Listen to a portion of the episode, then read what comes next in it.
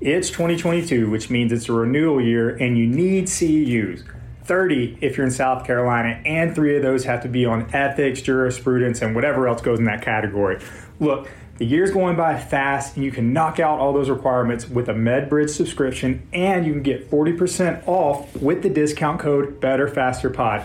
I have a friend named Shelly, and she's a little lazy. Her words, not mine. She hasn't done any con ed over the past year and a half until she got her subscription set up. And what she does is she just puts modules on her phone while she watches 90 Day Fiance. Great show, by the way.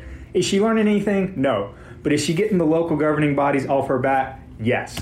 Your subscription also includes NSCA credits, OCS certification prep courses, patient education, home exercise programs, EMR integration. There's tons and tons of resources. Again, use the discount code Better Faster Pod to get 40% off your individual subscription. That's the best price that MedBridge offers, okay? Only the best for our listeners. Now enjoy the episode.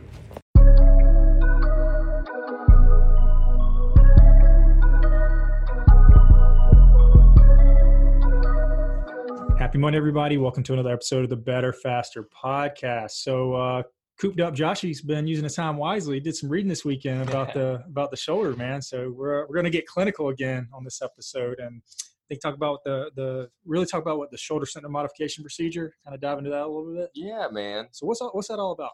Yeah, well, you gotta find something to do with your time now, I guess. Um, no, so I was when I went on my last rotation of PT school, and I was with Zach up at Onward in Charlotte. They had, uh, you know, this was something that he used a lot, um, and so I had read the material he had given to me, and then um, over the course of the weekend, I re-listened to a uh, you know uh, some talks that he's done about it, and I was like, you know what, I need to go back and read some of these articles, go back through, make sure you know I'm performing this uh, you know, performing this well and getting you know meaningful information out of it. And so I went back through and reread a couple um, articles from Jeremy Lewis. That's the the author and the the person who came up with this assessment procedure. And and some of the most interesting stuff is the why this might be necessary, and that is um, you know and you read a lot of these articles and go through the background information, there's a lot of stuff about the shoulder.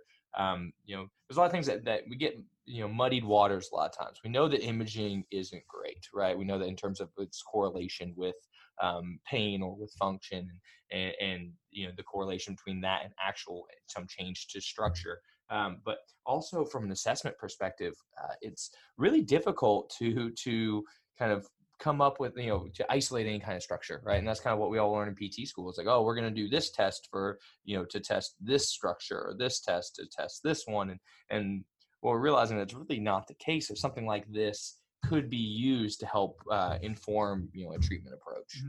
so yeah you know uh, this is not something I've really formally gone through um, as far as the system because it's, it's, a system. Right? It is system. There's, yeah. there's, a lot of different ones out there, and you know I know there's ones that I naturally have affinities to, and and some yeah, that yeah. don't. Just there's a lot out there that I've never even tried out or seen. But right. from what I understand, this is essentially an assessment system based off of symptomatic movements yep. as it pertains to the shoulder. Correct? Yeah, exactly. Yeah. So um, what you're trying to identify is first what you know what's a you know, maybe a movement or movement pattern that is uh, you know that does provoke symptoms and then you're trying to actually see if you can modify those symptoms through uh, positioning essentially. So positioning of the t-spine positioning of the scapula or positioning of the, the humeral head. So uh, you're you're going through kind of this uh, this system this procedure of uh, step by step to determine say it's shoulder you know shoulder flexion. You have them flex the shoulder you uh, you see well, you know you're kind of gauging their irritability and their symptoms, and then you're having them repeat that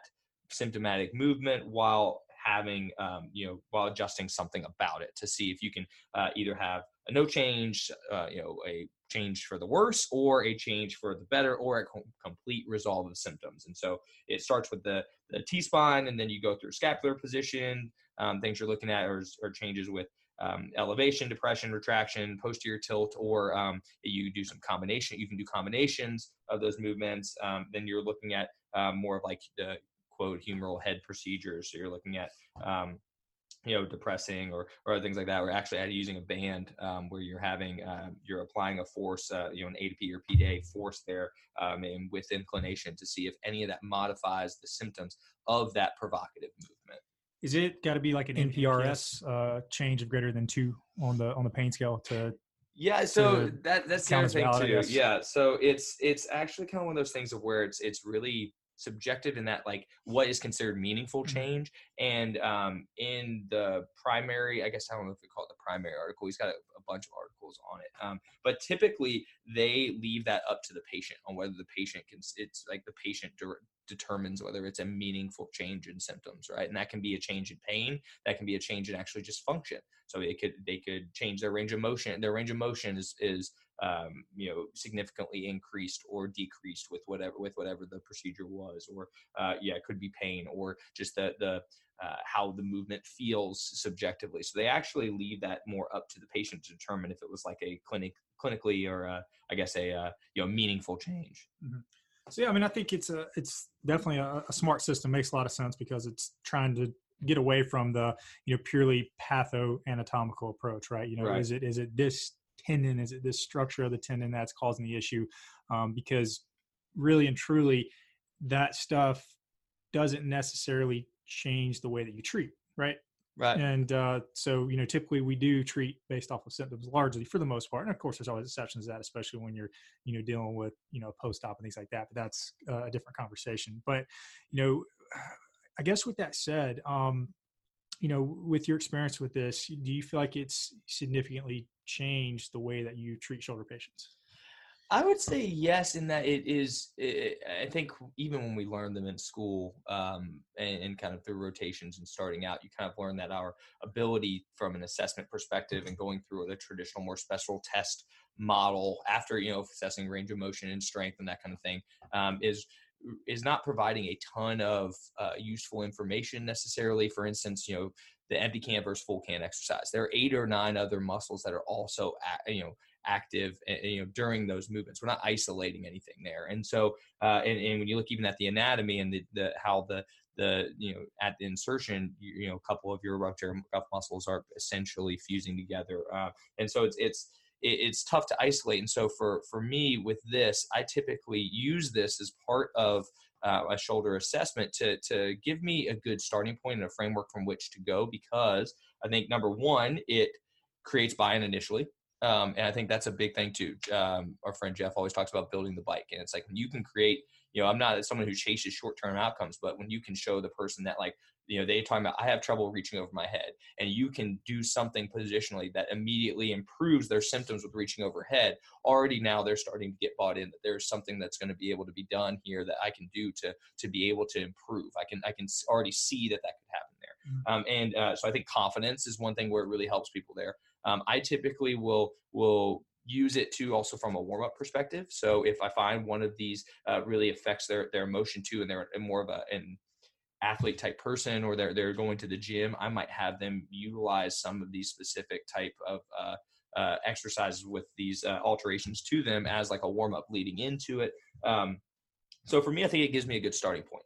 Uh, I think we we traditionally try to figure out and diagnose what is you know what exactly is wrong like it, you know what structure is affected and so for me i think this gives me more of an idea of what i need to work on uh, to allow them to get back to doing the motion that, that they need to be able to do or to be able to perform what they how they need to perform. So it's it, back up a little bit, it, it's okay to to get some you know short term improvements, right? As long yeah, as, as, long as it lead to that. Yo, I, just, think, dude, I think that's as long as it lead to long term improvements. Just because people on the internet, you know, yeah, get dude, together people, and have that mob oh mentality doesn't mean that it's I not know, meaningful. Because if it's meaningful for the patient, it matters, right? It is exactly. It's true. We're talking about buying here too. Yeah. Man. This might be somebody who's gotten you know, who's been told they may need surgery. This might be somebody who's maybe already had injections or who's maybe mm-hmm. even failed conservative treatment somewhere else because they've, you know, been given some cookie cutter rot- rotator cuff program that, mm-hmm. that, that the person gives to everybody. And so you got this person coming in here who, who, depending on their situation, they may be thinking that they need to go under the knife. And we already know, and as um, uh, Dr. Lewis uh, puts in a lot of these papers too, the, the stats on conservative care and versus uh, surgical options um, surgery is not necessarily going to be uh, you know that much better if better at all. And so for um, for for me if i can show them a little bit and build some confidence that hey we can make some meaningful change here um, and and then you know explain to them you know what the process is going to look like and that this is not an overnight type thing uh, you can start to create that buy-in. There's nothing wrong with with using that short-term outcome to leverage mm-hmm. them into buying into what you're doing so that way you have the time and they put the effort in to achieve that more long-term yeah, outcome no doubt. And so as, I, as i'm kind of you know reading over this and, and, going down this list i'm thinking about like the, the actual feasibility of it. Like i'm actually kind of picturing myself in the in the treatment room with a patient on initial eval. And you know when i think about my approach to other systems there are times whenever i will go down the system you know yeah yeah. you know, a to b all the way a to z. But then there's times where i'll kind of use bits and pieces and this kind of thing too. I got to think though that you know, I got a patient coming in. We've done a really good subjective, and they kind of told me a lot about what's going on. Mm-hmm. You know, these you kind of starting to get some patterns going in our head and that kind of thing too. I'm I'm not hundred percent sure if I'm the kind of person that's actually going to you know systematically go yeah. Of course, we're going to start with thoracic spine and get into different shoulder positions, but I, I, don't I don't realistically think I would do every single one. For and, sure. and I'm not sure if that's what the author's even calling for. So you know, I don't yeah. want to you know be wrong in that assumption as well too. But it's just a little bit of commentary I want to throw out there. Oh, for sure. I, I would be lying if I said I go through every single one too. I think the you start to recognize patterns mm-hmm. um, on typically when someone has uh, you know symptoms with a certain movement typically more maybe your go-to's are going to be a certain you know a certain aspect of this mm-hmm. procedure and, and a, a, lot of times for me that is simply loading the cuff during the movement so uh, uh, you know oftentimes if someone has issue going up overhead you apply a little bit of a force say putting their hands between some bands or something mm-hmm. to where you you uh, make that posterior cuff fire off a little bit more mm-hmm. then they're able to perform flexion with a little bit of a reduction in symptoms uh, you know or something where you're uh, applying a slight glide or something to the the humeral head or you're you're trying to you know you know position them to where they can upwardly rotate a little bit mm-hmm. better. Like you, there's there's some patterns you develop too, and for me, that it, it's almost more of like a like you said, you have a good subjective, and you think you're you're you're on to you have your hypothesis of what's going on, where you want to go. It's almost more for me of uh, validation in that instance of where sure. it's like you know I think that this is going to be based on what you're telling me in your presentation that this is going to be helpful and then going to it and actually seeing that change in their symptoms mm-hmm. that you know continues to to further you know support what i'm already thinking and i can continue to go down that rabbit hole yeah no doubt i just it sort of makes me think about like you know over the years when you meet like the McKenzie guy or the FMS guy, and everybody's going to get this full McKenzie evaluation, or everybody's going to get my spidey senses start to tingle. Yeah, yeah, yeah, oh, for sure, like, for oh, sure. Come on, this guy's well, it's like that. Yeah, you know, selling some force work yeah. or something. You know what I mean? I mean, both of us are, are have a lot of SFMA into our our evaluations and things yep. like that, but neither of us go through. I would say the the entire thing mm-hmm. exactly by the book, right? It's right. more of uh, we utilize the parts that we think are very effective and, and use them in the right time. So, you know, the right situations. I think this kind of fits into that to me. So when I have a shoulder, uh, a, a, patient that comes in with what could grossly be determined uh, rotator cuff related shoulder pain, um, or that's another Lewis term, or just subacromial impingement syndrome, or whatever you want to call it. Those kind of junk terms that kind of uh, over, you know, have everything. Or rotator cuff tendinopathy. You know, we tendinopathy, I guess, could almost be put into that junk term category of again it's like you know it, it's tendon pain you know essentially or pain in that area mm-hmm. um, it kind of gives me another set of tools to evaluate where i want to start with them and what i think but i think ultimately uh, you know what what we find out from all of this is eventually we got to figure out how we're going to load this thing up too. And mm-hmm. so if I can figure out how to help them move a little bit better, reduce symptoms, and it lets me get into loading, then mm-hmm. that's what I ultimately am trying to do. Yeah, no doubt. And, and I could kind of sort of see how this will putting this into actual practice and using the language that comes with it is definitely going to you know get you and probably the patient away from some of that pathoanatomical language where yeah, some yeah. people are literally worried about a bone spur that could may or may not be oh, present yeah. underneath their acromion and that sort of thing. It's something they read, you know, on the internet about oh, different types of acromion, stuff like that. So, yeah, I, I, do I do like that regard. And again, like you said, the buy-in, you know, making that noticeable change, you know, within the session, giving them some hope that you can build off of is, is a good thing for sure. Yeah, yeah, true. And I think that the biggest thing with this thing too, again, not to change the whole topic of the this conversation, but l- the language of it is is so important there. And a lot of times the language that's even being used is just flat out incorrect. Like mm-hmm. um, when you look at some of the the research in this area, you know, and we look at just you know rotator cuff cuff tears right? Where do they even occur? Most times not even occurring on the acromial side of the tendon. They're occurring more on the joint side of the tendon anyway. Um, and and also the prevalence of rotator cuff tears post uh, you know acromioplasty or something. They, they actually go through the surgery and then they end up having this rotator cuff tear. It's like well then how why is our problem not fixed here? Mm-hmm. it's all i think um ultimately we we really are not great at determining what's going on from a di- diagnosis perspective so for me if i can determine you know look at their impairments look at their symptoms and look at their function and, and try to determine how I can improve all of those things. And and this kind of I would say this kind of helps me do that. So the acromion probably had nothing to do with it in the first place. Dude, there's no correlation yeah. with like type of a acromion or shape or even anything. type three, no, even no, the, dude, even the hook. There's not the. It, from from my understanding of the our current uh, base of literature, and I would not say I am the the expert in this area. It does not seem to appear to be that the type of acromion really affects the prevalence that often, right? I think yeah. it's I think it's over overblown there. Yeah, and that makes sense. That's why you see all those articles that keep coming out about people with full thickness tears that did just as well, if not better, than those that got rotator cuff repairs, things yep. like that too. So, you know, that definitely jives with the literature for sure. Yeah. So I think you're trying to improve their ability to function and, and mm-hmm. ultimately that comes through a graduated exercise program as you know, you got to load them up and you got to load them up based on how they respond to it. Um, and then for me, a lot of times using something like this, you know, you get a lot of it's buy-in, but it also kind of helps me determine, you know, how I want to load them up and, and irritability as well, and some other factors that are going to be important along, you know, in determining what the treatment process is going to look like. Awesome, man. So for those uh, for our listeners that want to actually you know read about this and, and, and, look this up and see it for themselves maybe put it into practice it's it's free right you know you yeah yeah yeah they're open access stuff yeah. out there um, jeremy lewis is the guy mm-hmm. um, you know he's i mean he's published on this kind of stuff um, i mean for years i think it, um, the first article in which it was mentioned i think is 2009 mm-hmm. um, is how far back it goes. Um, and he's had some of the more recent ones, um, you know, in the last couple years that I think are still have still been very beneficial too. And there's been some some um, studies too trying to look at um, you know the effectiveness of using the system and that kind of thing too. So uh, I'm definitely a, a fan of it because it focuses on movement and improving their function. And for mm-hmm. me, that's that's what I'm trying to do. So I, I think it's a a useful thing to maybe throw into to your shoulder evals.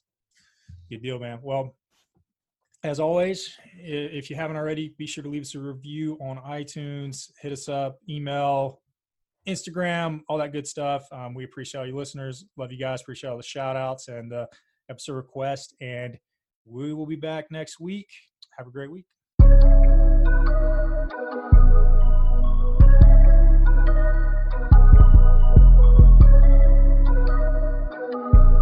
And one last thing if you like the episode, please head on over to iTunes, subscribe to the podcast, and leave us a five star review. That way we can reach more people. And if you have any questions, a topic that you want us to cover, or maybe a person that you think we should interview, hit us up on Instagram at Better Faster Podcast. You can also keep up with updates on our physical therapy and strength and conditioning businesses by giving us follows at Vertex PT and at Vertex Strength. Hope you enjoyed the episode. Have a great week, and we'll be back next Monday. This episode is brought to you by Vertex PT Specialist. One patient per doctor physical therapy per hour. Guaranteed. The best physical therapy ever. Check us out at vertexpt.com or on the gram at vertexpt.